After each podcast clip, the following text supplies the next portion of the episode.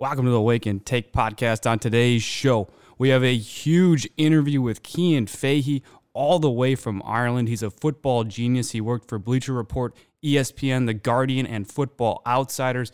Excellent interview with him. And then we wrap the show with our picks for Week fourteen. Hit it, Zachary.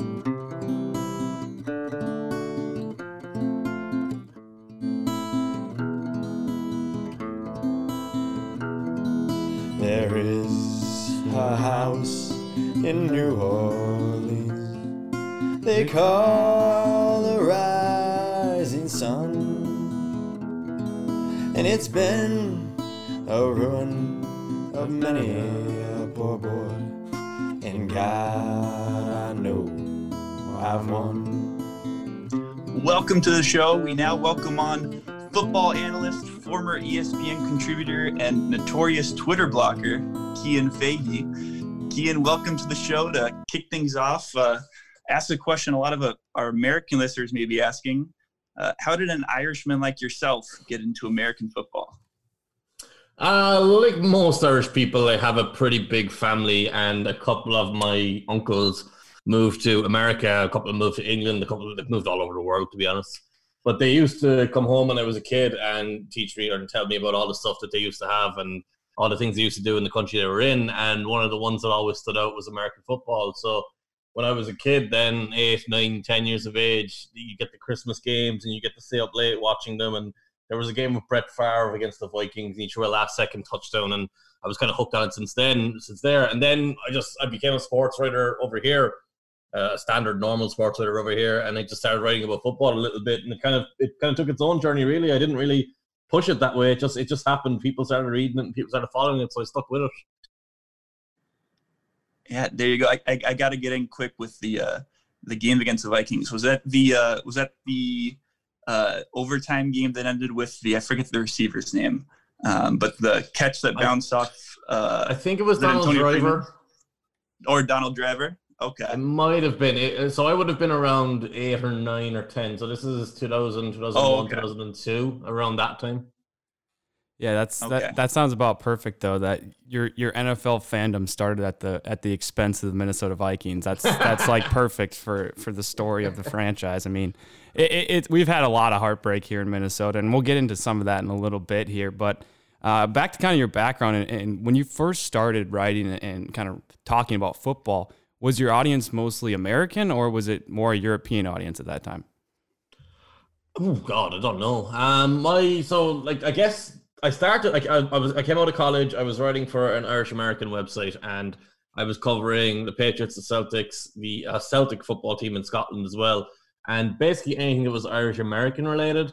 So I started off with that, and then I was looking for work and looking for different things to do, and I ended up working at Bleacher Report. So I was uh, an editing intern originally.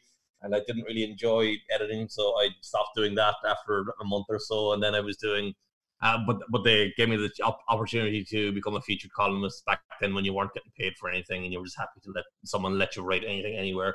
So I did that for a couple of months, and then I got offered a job there. So that it kind of I, my audience, I guess, built through Bleacher Report. So it would have been primarily primarily American, and there were a lot of occasions over the years where people had read my work and followed me on Twitter or whatever, or come across my work, and then they heard me speak on something, and they were kind of took, took back, taken aback and shocked that I was speaking with this accent. And it, I guess I don't know if it hurt me or helped me, but I think a lot of people appreciated not knowing that I was Irish and then finding out that I was Irish, and there was kind of a novelty uh, factor to it.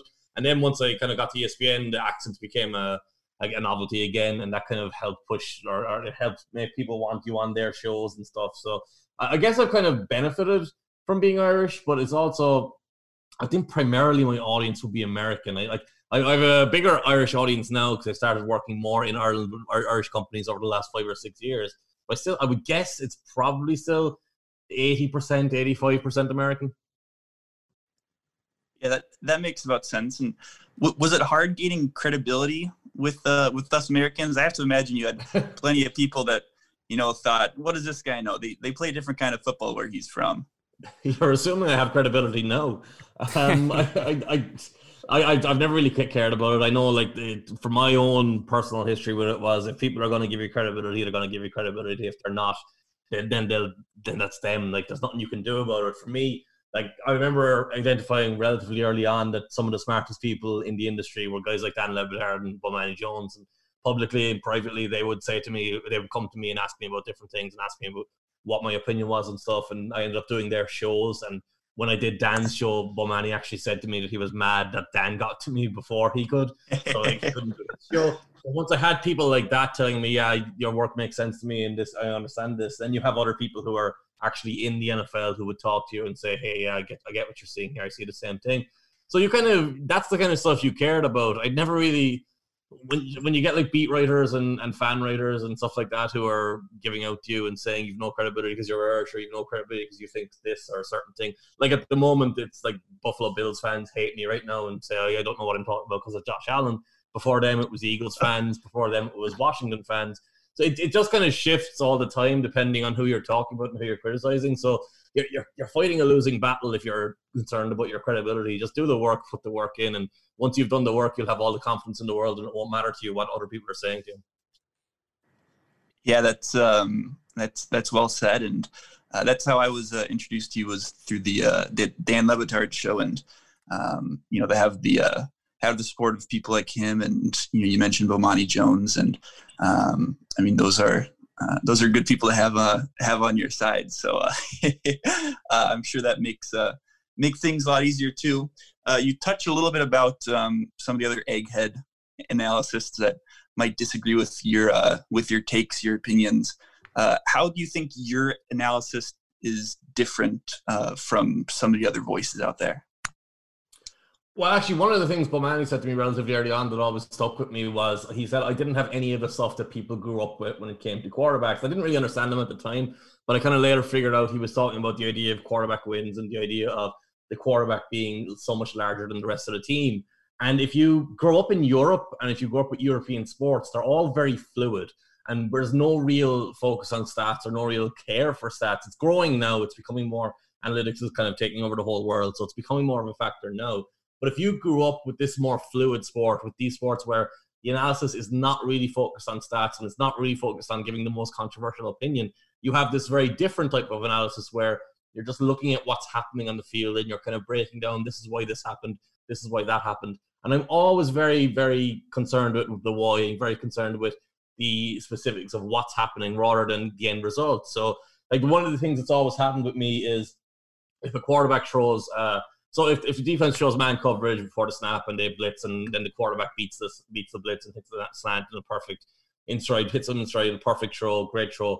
And I say to you, that ball, that happens at the twenty-two-yard line on his own, in his own side of the field, and it gains four or five yards.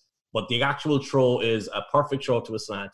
Now I say to you, we, we're doing exactly the same thing. The defense blitzes again. It's one-on-one coverage on the outside. It's a slant, but it happens at the two-yard line and ends up in the end zone. The kind of natural thing there is the touchdown play is far more impressive and far better than the other play. And to me, the two plays are the exact same thing. One just happened to end, end up in the end zone. Maybe that's not the best example because generally throwing the ball that close to the end zone is more is difficult because the safeties are coming down. There's less space to cover in the backfield. But you get the idea of what I'm talking about. The specific action of what the quarterback did is what really matters to me, opposed to what was the final gain. Like I just wrote about Ben Roethlisberger today. His touchdown to James Washington on on Monday night, was it Monday evening? Like, there's so many games this week. I'm confused when what game happened.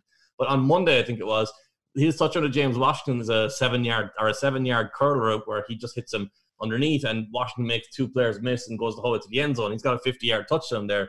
To me, that's not a hugely impressive play. It's not a hugely uh, it's not a play that really props Roethlisberger up. It's a play that props Washington up.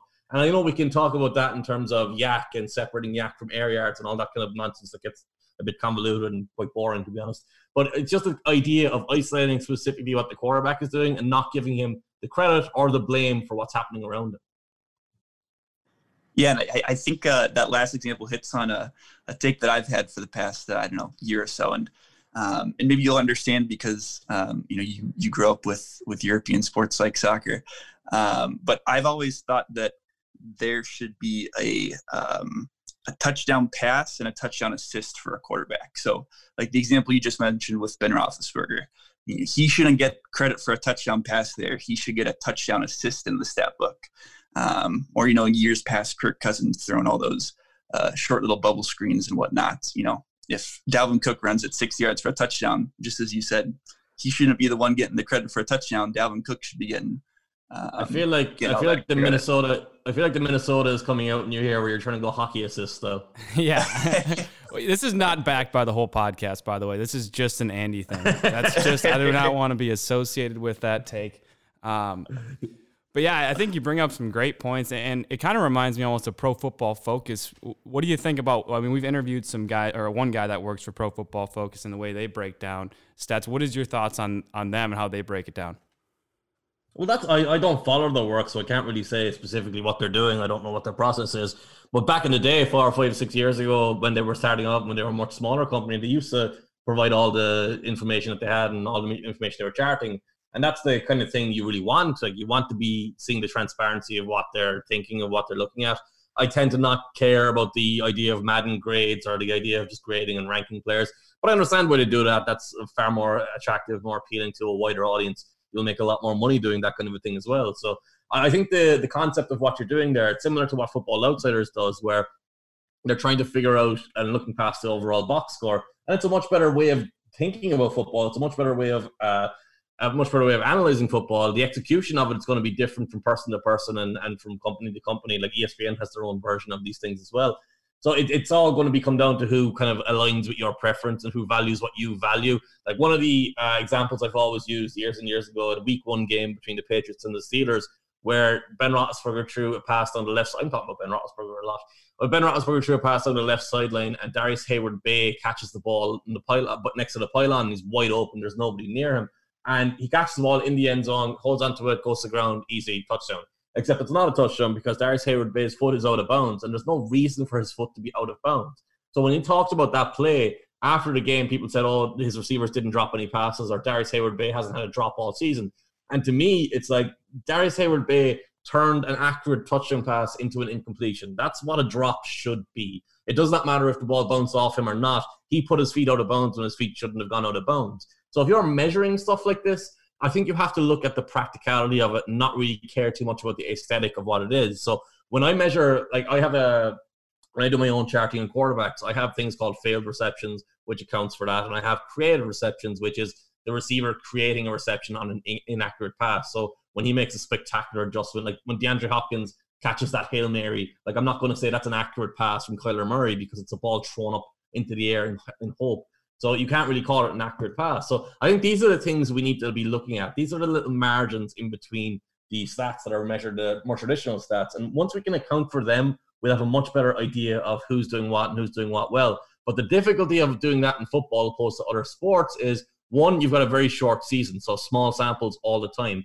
And two, every single piece on the field is connected to each other in a different way. So you have to understand the scheme impact. You have to understand the individual player impact. You have to understand the defensive player impact. You have to understand how the offensive line is impacting the quarterback and how the quarterback is impacting the offensive line with his movement. And all these things are factored into each other. So at the end of the day, I kind of come back to the idea that you can't really do any of this with just the analytics and just the numbers of it. You have to be able to sit down and say, hey, this is why this worked and this is why th- this didn't work. You see the way this quarterback moved in response to his offensive lineman being beaten on his left. He did that perfectly. If we go to this other quarterback, he doesn't have to do that because his offensive line doesn't break down that way. So there are so many different details. Like I, I think when analytics and stuff falls down is when they try and sell you just one number. When I have analytics, I want there to be one hundred different numbers that I can use all together to paint a full picture rather than just having one thing that I can fit in a tweet that'll go viral.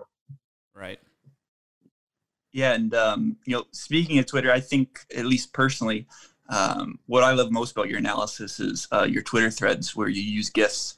And instead of some people I see on Twitter who just call out individual plays from individual players in, in certain games, uh, some of your threads are really good, kind of breaking down Uh, different tendencies, uh, behaviors of, of different players, different teams, different coaches. Um, so um, for all you out there, check him out on Twitter uh, at Kian A F. But uh, he's uh, he's not going to be on Twitter for long though. Um, is uh, is is the word on the street?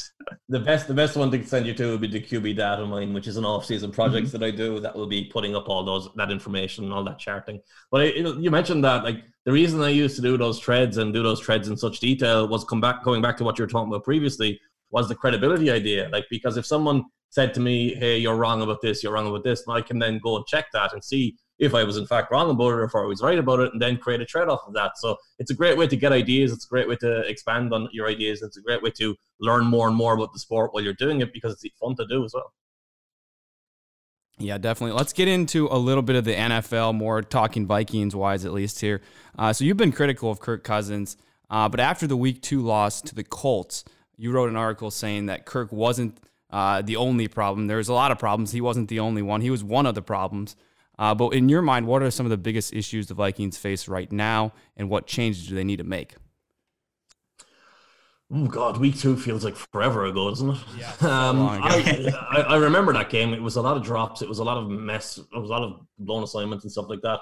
I actually don't think the offense has been particularly bad, because like Justin Jefferson, he's not Stephon Diggs. Like Stephon Diggs right now this season might be the best receiver in the league this specific year. He's been outstanding. That doesn't mean he is the best receiver in the league, but this specific year he's been outstanding. Jeff- Jefferson has taken off over, I think the first six or seven weeks, I might have those numbers wrong, but I think over the first six or seven weeks, he kind of had one or two games where it was like, oh yeah, he looks pretty good. And now over re- over the last couple of months, it's like he's rivaling Thielen. And rivaling Thielen is an incredible feat, because the two together work perfectly off of each other. My biggest issue with them lately has been Irv Smith not being involved enough. I know he's been injured and absent for, for maybe two games, but he, prior to being injured, they've been using him as a blocker primarily, which doesn't make sense for what his skill set is. And Kyle Rudolph is still running out there, and he's becoming a little bit like Jason Witten now, where he doesn't have that ability to mm-hmm. expand the field and, and make run crossing routes properly anymore, vertical routes anymore, which is limiting the offense a little bit. But then, and then you actually have to look at the, the offensive line issues there, which are kind of a constant, because there's just not that much talent there. But I think the offensive line has been generally better than it has been in recent years prior to this year. And then you've got to come back to Cousins. And to me, I'm, I've just washed my hands with Cousins, because no matter how many stats he's going to put up in the game or how many well he's going to do, you know you can't rely on him to play well for four quarters against a good team and play well enough for you to consistently win throughout the playoffs. And like it, the thing with Cousins is like what the play that comes to my mind all the time with him is he has a, a thirty or forty-yard completion, and he's the only quarterback I think I've ever seen who has a bad forty-yard completion, and, and, in, and not, not a bad throw, but an inefficient forty-yard completion, because I think it was a flea flicker or it was an extremely hard play fake where the whole defense came down, and Cousins had three receivers running wide open. And one was running wide open right through the middle with nobody covering him. One was out on the right sideline with a defense, defender about fifteen yards away who who'd come up and tackle him. And he looked right past the guy right in the middle who was wide open and threw it to the guy on the outside. And the guy on the outside got forty yards, but the guy on the inside would have got seventy yards and a touchdown. And that's always summed up Kirk Cousins for me. He will always take just wrong enough choice for you to not win the game.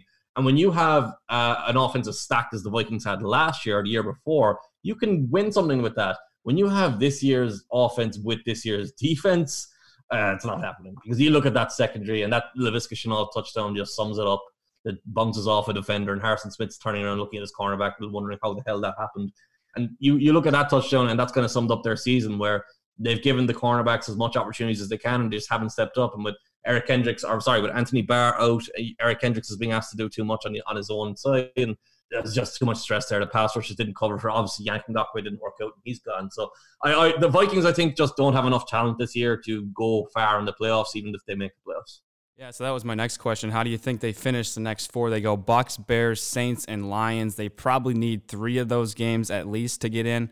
Uh, so you think do you think they're going to have a chance to get in? That's a rough schedule. That like you, those aren't necessarily the teams you want. So it's them. It's between them and the Cardinals. So the Cardinals have a really easy schedule, but the Cardinals have also been beating themselves on, on their own. Like the only game they've won since their bye was the Bills game, or was a winner as well. Either way, they like Cliff Kingsbury does the same thing every week. He doesn't send DeAndre Hopkins deep. He calls field goals instead of trying to go for touchdowns. His offense is extremely conservative, and that's costing them. So all the Vikings have to do really is win more games than the Cardinals win. So I think it's definitely possible. Like if they go two and two, they'll be in with a great shout, because the Cardinals will beat themselves. But whether they do that now is another thing. So I, I, I'm not sure I would bet on them, but my other option is betting on the Cardinals. So maybe I'd have to bet on them. Um, transitioning now into the, the larger N F L, um, your I guess at least I think your your specialty or, or what I know you most for is um, is analyzing quarterbacks. Uh, you do watch every snap uh, throughout the year and, and during the offseason. So right now, thirteen weeks into the season, who is the best quarterback in the league, um, and why is it Aaron Rodgers? God hates Minnesota. um, I think Rodgers' level of consistency this year has been higher than anyone else's. I think you've seen, well, you saw in, was it week one when he played the Vikings in, in Minnesota, and it was just insane. Like, everything Vikings did, it didn't matter. Rodgers just had, had the answer first. And his accuracy has been stupendously good. Like, Marcus Valdes-Scantling is still dropping every other pass thrown his way, and no one cares because no one notices, because he just keeps making those plays. And Devonta Adams is back to dropping loads of passes as well, and no one has noticed because Rodgers' consistency is just right there. Like, if you're talking pure talent, Mahomes might be ahead of Rodgers at this point, but Mahomes has not been sharp consistently throughout the year. He's turned it on when he needs to, and that means the Chiefs win games because the level he's at is just insanely high, and he's played some games that have just been outstanding. But on a week-to-week basis, I think it's got to be Rodgers. The other people you'd talk about would be Russell Wilson, but he's dropped off massively after a relatively hot start early on, and that's kind of been the, the, the issue with Wilson for me over his career. He'll end up taking too many sacks. He'll end up missing too many opportunities, and that will put him in a position to lose against the Giants at home, which in a game he should never have lost, which is largely on uh, Wilson's shoulders. Uh, who is there anyone else really outside of those three? And probably, like, maybe you'll talk about Josh Allen, but I've charted Josh Allen this year, and he's throwing an interceptable pass under one every twenty attempts, which is a hugely problematic number. I think he's benefiting massively from scheme and from outstanding offensive line play as well as Diggs, so I'm not really going to get too excited about him. Uh, that's the four, really, isn't it? I don't think there's anyone else who would be put into that group. Maybe, um, maybe give us a, a quick uh, bit about Ben Roethlisberger and the. Uh, I mean, I think it's a jump this year, but he's kind of changed the way that he's played as a quarterback from the rest of his career this year. He has, and like, the, so the big stat that was being talked about with Roethlisberger right now is he hasn't been sacked in like two hundred thirty-five dropbacks or whatever the number is. He hasn't been sacked in about eight game or seven, six or seven games, which sounds really impressive, and it sounds like, oh, that's a really efficient offense. But he's also averaging like less than six yards uh, an attempt per game, and he's getting his passes tipped all the time because he's literally catching the ball and releasing it straight away. The offense is extremely limited there. Like, he played against Alex Smith, and Alex Smith didn't look like he was being overly cautious because Alex Smith was playing against Roethlisberger, who was doing exactly the same thing as him. It was two quarterbacks checking the ball down over and over and over and over again, and eventually Montez Sweat made the play that won the game. And he made that play in one of, I think it was three tipped passes he had. They had five in total on Roethlisberger because he knew exactly when the ball was coming out. And the problem for the Steelers is Roethlisberger can no longer throw the ball outside the numbers, and he can no longer throw the ball deep. So they're playing in this box. Uh, Juju Smith-Schuster is averaging eight yards per reception because he's only catching passes short and underneath. He averaged four yards per reception against uh, against Washington, and he caught two screens as well in that game, and that went nowhere because the defense is just crowding around him. Like, Smith-Schuster is an outstanding intermediate route runner. He's an outstanding deep threat, but that part of his game is just completely gone now. J- Chase Claypool can work the sideline and make adjustments, deep throws that aren't perfectly thrown, so he's got a lot of value. And Deontay Johnson is outstanding underneath. Like, his ability to make moves after the catch is really, really impressive. I think that offense as a whole is, like, it should be a lot better than it is, which makes me kind of concerned about Roethlisberger. I think he's just, like, his age is catching up to him. I think the, the thing we've kind of forgotten about Roethlisberger at this point is he's thirty-eight. But for the first ten years of his career, he was getting beaten up all the time. Like, he was taking fifty sacks a season, a bit like Deshaun in Houston. So he's kind of, physically, he kind of looks like Brady and, and Breeze, guys who are four or five years older than him, whatever it is, and even Phillip Rivers. So I, I can't really put him up high at this point. I would be thinking of him as actually a bit of a liability for them in the playoffs. They need to win with their defense, really. Who are your favorites to get to the Super Bowl right now as we sit here going into week fourteen? Uh, and your Super Bowl favorite pick as well. If, as long as you don't you don't sell that information, we don't want you to give away uh, some of your football analysts. But I'm I'm I'm at forty-five percent picking games right now, so no one's buying my Super Bowl pick. Um, it's it's the Chiefs, and like I wish I had something more interesting or something more exciting. But if you offered me to pick the Chiefs or pick the field, I would pick the Chiefs, which is extremely rare for me because I'm never that confident. But the Ravens should have been, but everyone got hurt. Ronnie Stanley's gone. Nick Boyle's gone. Um, the offensive line there is a mess. Defensively, their play calling is an issue. So they're they're going to get, like, they're not even in the playoffs right now. That's how bad their season has gone. So they were the two best teams, them and the Chiefs. And now I just, like, the Patriots haven't, like, because Cam isn't fully healthy, obviously. Belichick is still great. So they could win a matchup like that, but you're not going to expect them to sustain that success. The question is who's coming out of the N F C. And at the moment, man, who, like, who are you most confident in, really? Because there's a group there. The Saints battered the Bucs. The Bucs battered the Packers. The Packers beat the Saints. So you've got a triangle there. Any one of them could come out. The way I typically do that is I default to the best quarterback, and the best quarterback is Aaron Rodgers. But the Packers can't stop the run. So anyone can run them. So you're kind of picking between those two things. I, I guess uh, I would have to probably say the Buccaneers just because they beat the Packers so badly, but I'm not confident about it. And hey, if you're a Vikings fan, there you can talk yourself into it now because you can say there's no clear favorite in the N F C. Maybe you get hot and you make a run like the Giants did from a wildcard spot years and years ago. Oh, totally. And especially this year, we have no expectations going in. Where in years past, we have these huge expectations and, and we lose and it's a heartbreak. But now we have no expectations. So we're, I'm, I'm definitely spin zoning this. And we're, we're going to be super confident heading into the playoffs for no reason at all. Hey, you're, you're there. You may as well be confident about it. Yeah, right. What's your sleep schedule like? It's gotta be it's gotta be crazy. Are you on American time with all these N F L games, or do you try to stay on Ireland time?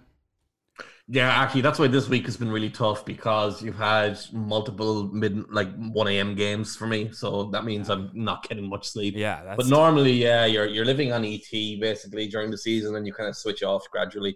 This year has been a little bit less, a little bit slacking off, just because. With the way COVID has been, like the world over here is a bit kind of shut down as well, obviously. So it's been a le- little less hectic over here in my kind of regular life. So it's been easier to just adjust, you know? Yeah, totally. Do you, um, uh, and, and we're going to kind of uh, switch into some, some quick hitters here, some on football, some on uh, just random stuff. Um, but uh, do you have a favorite N F L team? Um, and uh, if so, who? Uh, I do. Not, by the way, I'm not very good at talking quickly or giving short answers, as you've noticed. So good luck with that part. Um, I so when I was what age would I've been twelve, whatever, whatever age I was, whatever year Jerome Bettis' Super Bowl was won in Detroit. That year, prior to that year, I picked the Steelers based on the logo. I knew nothing about any of the thirty-two teams, so I just saw the three diamonds and I said, oh, "I'll pick that. That looks kind of cool." And I started playing with them on Madden all the time to figure out who the players were and understand like. Hey, this is what the colors of the jerseys are and stuff like that. And then they won the Super Bowl that year, and I was like, okay, I've got everything I need from this. And I didn't need to support a team anymore. So ever since then, I haven't really supported anyone, and it's just been better for analyzing and for being uh, uh, objective, I guess, in what you're doing. I love it. You cheered for the bus, and then he won the Super Bowl, and you're like, hey, I'm done. I'm out. No more. I literally got off the bus. You literally got off the bus. I love it. I love it. What do you think your most controversial take is of all time?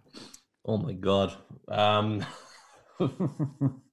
I mean, like, so I guess like, if you wanted to kind of look at it in, in the frame of the whole media idea, my most controversial take is that Patrick Mahomes wasn't good coming out of college. And what my point there was, he was the completely developmental quarterback. And to me, if I watch that tape again, I would say it's bad tape and it's a bad quarterback. He developed past that, which kind of funny because Tyreek Hill this week said the same thing. It was like, he was terrible as a rookie. But I, I guess that would be it. Um, Carson Wentz for a long time, I got a lot of criticism for that. Le'Veon Bell, I, I hated that pick coming out of college. I, the second round pick I thought was the dumbest pick in, in the second round for a team that desperately needed defense.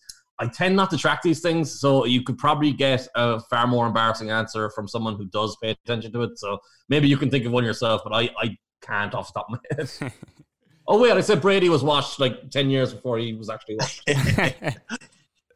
I don't know if it's if it's been controversial, but you, you brought up uh, Cliff Kingsbury earlier, and it's been a, a one of your takes that I've been kind of circulating in uh in my uh, football discussions with people is that uh that he's not a good coach and he's holding that team back.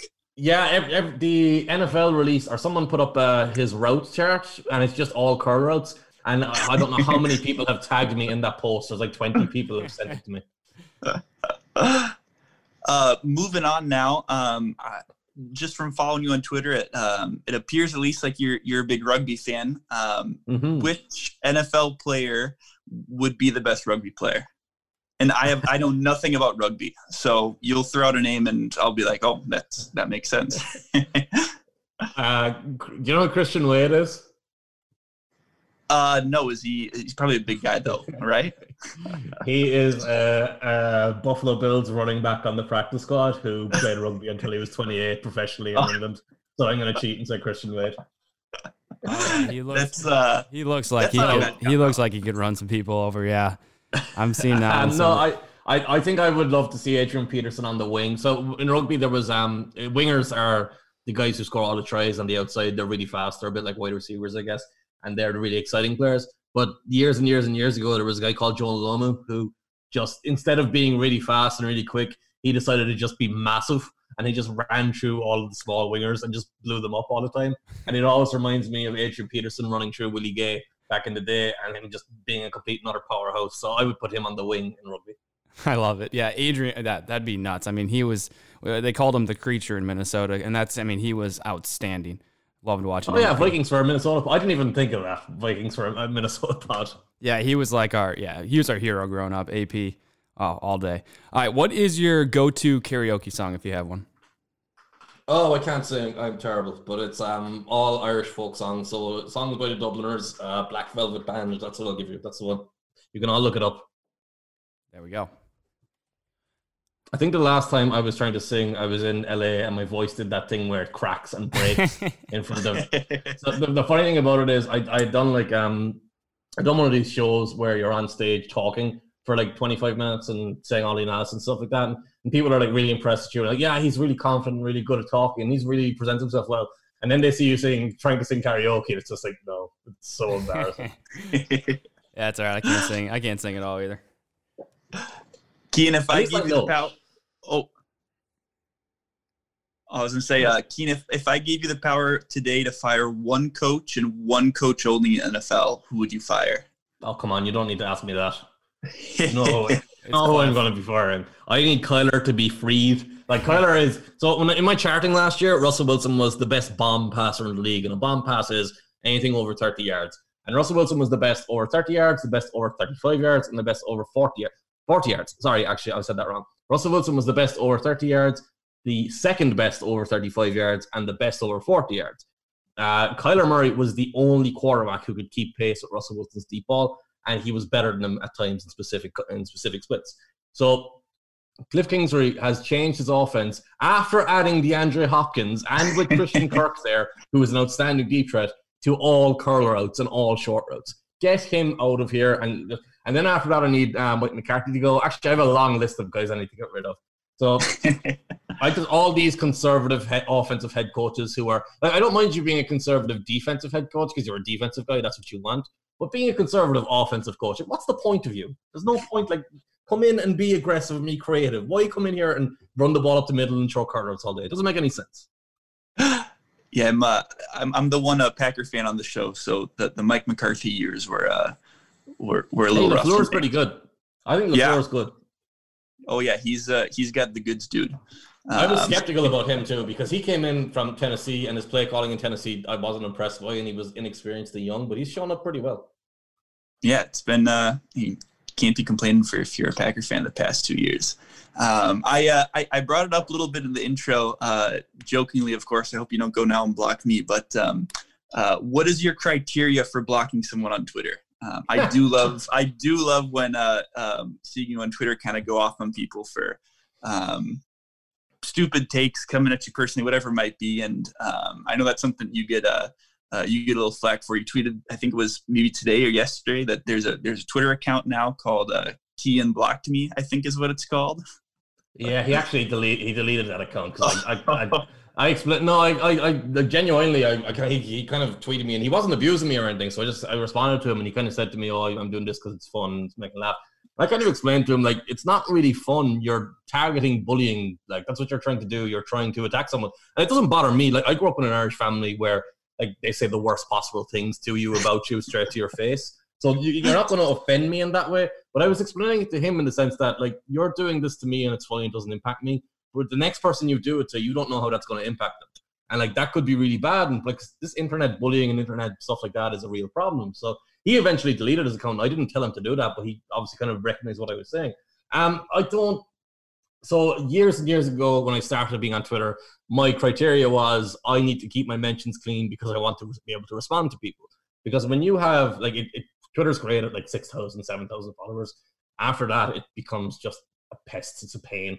So when you have twelve, thirteen, fourteen, fifteen thousand followers and more, your mentions are just constantly going. So if you want to actually be able to talk to people, you've got to get them out of there. So I used to block people just for, like, if they were coming in sending me, like, if anything aggressive, anything uh, insulting, anything like that. And then they introduced the mute, and muting people was great because if it was just someone who was, like, really annoying or constantly at you, like, you could just mute them and you didn't have to block them and you could still engage people properly. And then eventually Twitter, and I actually have kind of stopped blocking people now because Twitter now have filters where I can filter out all the nonsense straight away, but very simply filtering people who don't follow me. So, because the only people who tweet you who don't follow you, they're never tweeting you anything good. They're tweeting you, like, awful stuff.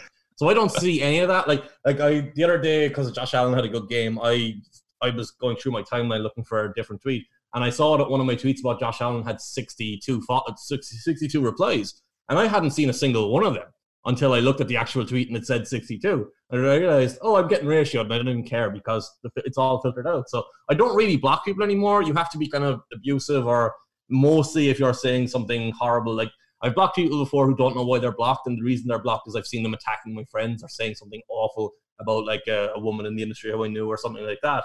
So, like, it's stuff like that where I just don't want to deal with people, and I don't want to be giving you energy and stuff like that, because it does detract from you if you're constantly seeing that stuff in your mentions. Yeah, for sure. For sure. I, and I think you have a good point about, you know, trying to st- there's a lot of hate on Twitter and all over the internet. So I, I think you have a great message there as well. Uh, pivoting here kind of completely away from Twitter, but who is the most famous person in your phone contacts if you had to pick one? You know what's funny? I don't really have anyone in my phone contacts because no one has my phone number. And because I'm in Ireland, true, yeah, everyone yeah. is through social media. But um, like who? So we'll say Instagram D Ms of, then a, maybe. Sorry? Maybe we'll say Instagram D Ms then. Who's the who's the most famous? Well, no, there there are a couple of people, but they're all industry people. That's kind of boring. Like, the most famous person I would have would be my cousin, who is actually a uh, soccer player for Ireland, who played in the Premier League over here. So that's the one I'd be the most proud of, I guess, even though he's not a celebrity contact since he's my cousin. I know him, but that's the one I'm going with. Love it. Love it. Um. All right. Uh, the question that everyone's been waiting for, uh, Guinness, underrated or overrated?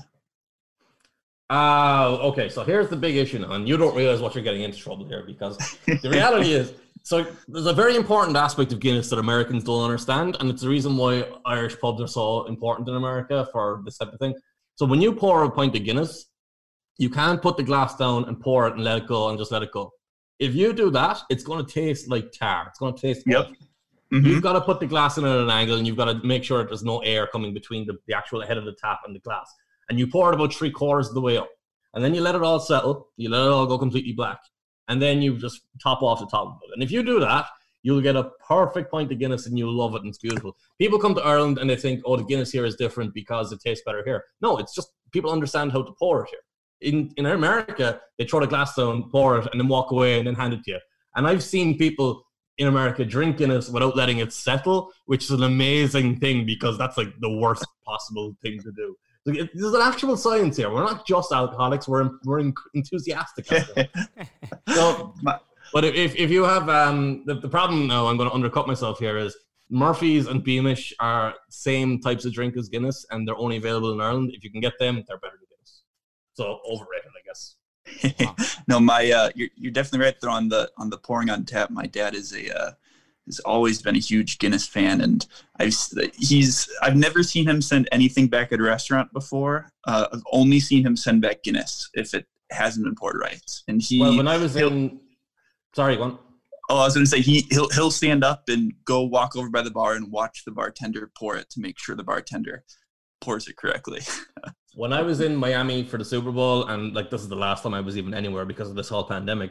I there was a, an Irish bar there, but it wasn't really a proper Irish bar. It was an Irish American bar, and the girl behind the counter, she was relatively young, so she was she was fun. She was like having the crack messing around, and I, she said to me, "What drink do you want?" And I said, "Can I? I'd like a Guinness, but you don't know how to pour it."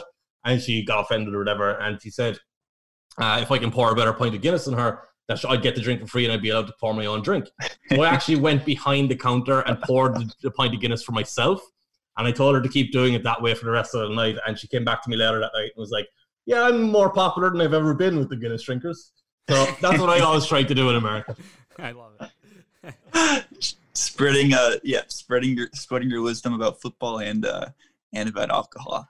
Uh, we'll we'll ask you one last uh, question here before we wrap up, um, and we'll make it an easy football one. What game are you most looking forward to this weekend? This is the toughest question you've asked me all night. I don't look at the schedule. Wait, give me one second to check the schedule. I literally, I, actually, and this is not just a cop-out, I'm kind of interested in tonight's game because I look, went through the Patriots schedule, and you can see I tweeted this earlier. The games the Patriots have played this year have been so unpredictable. It's an absolute, like, I don't know what type of team is going to show up. They nearly beat the Bills, and then they got blown up by the forty-niners backups. It's ridiculous. But um, in terms of the weekend, like, Bills Steelers is an obvious one because it's such a massive uh, impact on the A F C and the setup of the A F C and who's going to be. Which that quarterback do you for... oh, more on? on Thursday night football?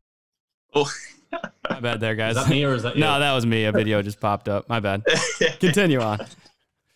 I'm completely lost now. I think we should focus on that. What the hell else just happened? Uh, I was looking at the games for the week, and then a C B S Sports video just popped up and started playing. And I was like, "Oh, to be fair, you could have got caught looking at worse." So yeah, oh, totally. Yeah, totally. I was trying to get the game schedule for this week, but yeah, there is a lot of good ones this week. What do you think, Vikings Bucs? You t- I'm, I mean, obviously, I think you're going to be on the Bucs with the rest of the national media, but do the Vikings have a chance in that one? You think? Uh, I'm, I, I'm less. So I'm less. So. I, I'm less sold on the Bucs. I know I said they're one of the teams that can go to the N F C, but like, you haven't seen Brady look particularly good, and you've seen that wide receiver group doesn't really suit him, which is why I think Antonio Brown's going to be a massive focus. So I think this game is it's probably going to be decided by two matchups, and it's going to be the Bucs defensive line working against that offensive line, trying to contain Dalvin Cook, obviously.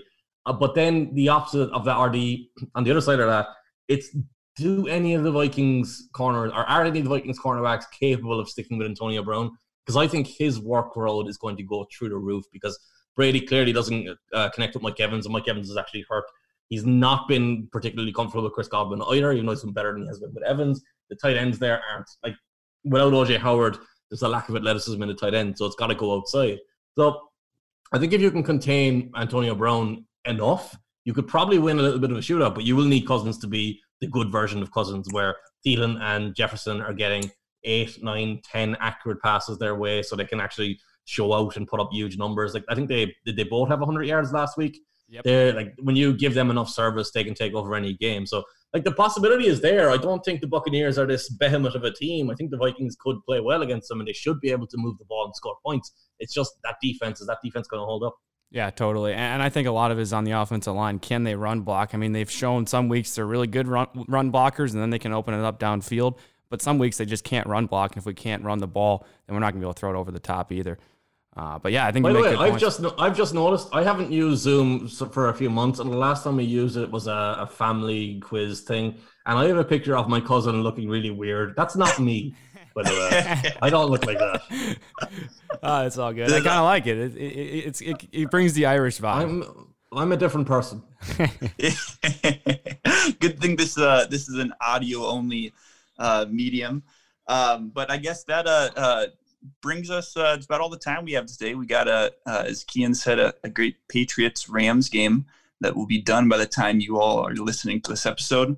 Uh if you liked what you heard today, you can find Kian's Uh, Kian's stuff at q b data mine dot com. Uh, follow his Twitter at q b data mine. Uh, you can also subscribe to his Patreon like I do. Is it Patreon? Pa- I, I don't even know how to say it. I'm Irish, so it'll be like Pat Young, so there's no point asking me. But it's that, slash Kianaf, C I A N A F. Yep, yeah, uh, slash Kianaf uh, for as little as two, $2 a month to get access to all of his articles. He covers all thirty-two N F L teams, and it's we've heard for the past hour or so, he's got he's got a pretty good uh good football mind and a, and a football memory, being able to pick apart uh, plays from ten, fifteen, twenty years ago. So, uh, Kian, thanks uh, thanks again for your time today, and uh, maybe talk to you soon. Thanks, guys. And again, a special thanks to Kian for coming on the show. Very special guest, and he's got a great football mind. I mean, he can remember plays, like Andy was saying, all the way back twenty years ago. I mean, it's an impressive football mind for sure. Let's wrap through here the Week fourteen picks quickly, uh, and then we'll get out of here. First game of the week is Vikings at Bucs. We talked about this one already. Big game for your Minnesota Vikings. Bucs six and a half point favorites. Zach and I are taking the uh, the Vikings this week. B G and Andy are taking the Bucs in that one. Our second game is Chiefs at the Dolphins. Chiefs seven point favorites in that one. Everyone but Zach is on the Chiefs train here. Zach calling the big upset here with the Dolphins. Third game of the week, Steelers at the Bills. Bills, two and a half point favorites in that one. I'm riding with the Bills. So is B G. Uh, Zach and Andy are with the Steelers in that one. Steelers coming off a tough loss, looking to rebound uh, to get to twelve and one. Fourth game is the upset pick. I have your Giants. You can look on Instagram for the other upset picks there. I don't have those in front of me, uh, but they're on the Instagram graphic. And our fifth game of the week is Colts minus three at the Raiders.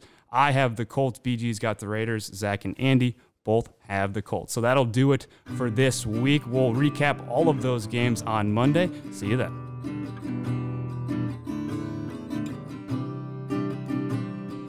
What day is it?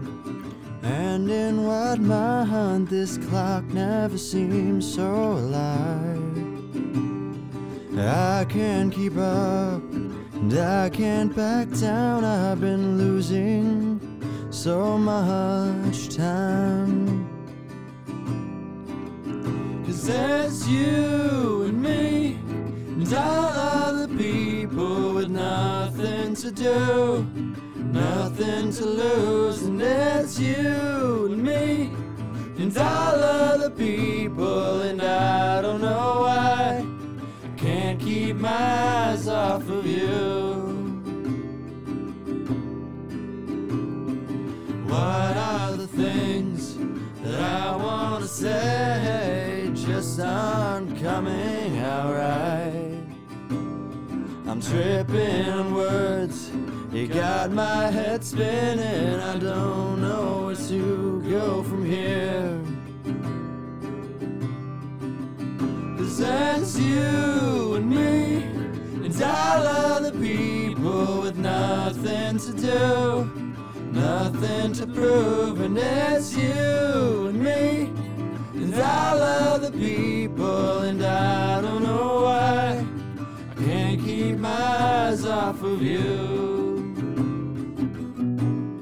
Something about you now I can't quite figure out. Everything she does is beautiful. Everything she does is right. 'Cause it's you and me, and all other people with nothing to do, nothing to lose. And it's you and me, and all other people, and I don't know why I can't keep my eyes off of you and me, and all other people with nothing to do, nothing to prove. And it's you and me, and all other people, and I don't know why keep my eyes off of you. What day is it? And in what mind? This clock never seems so alive.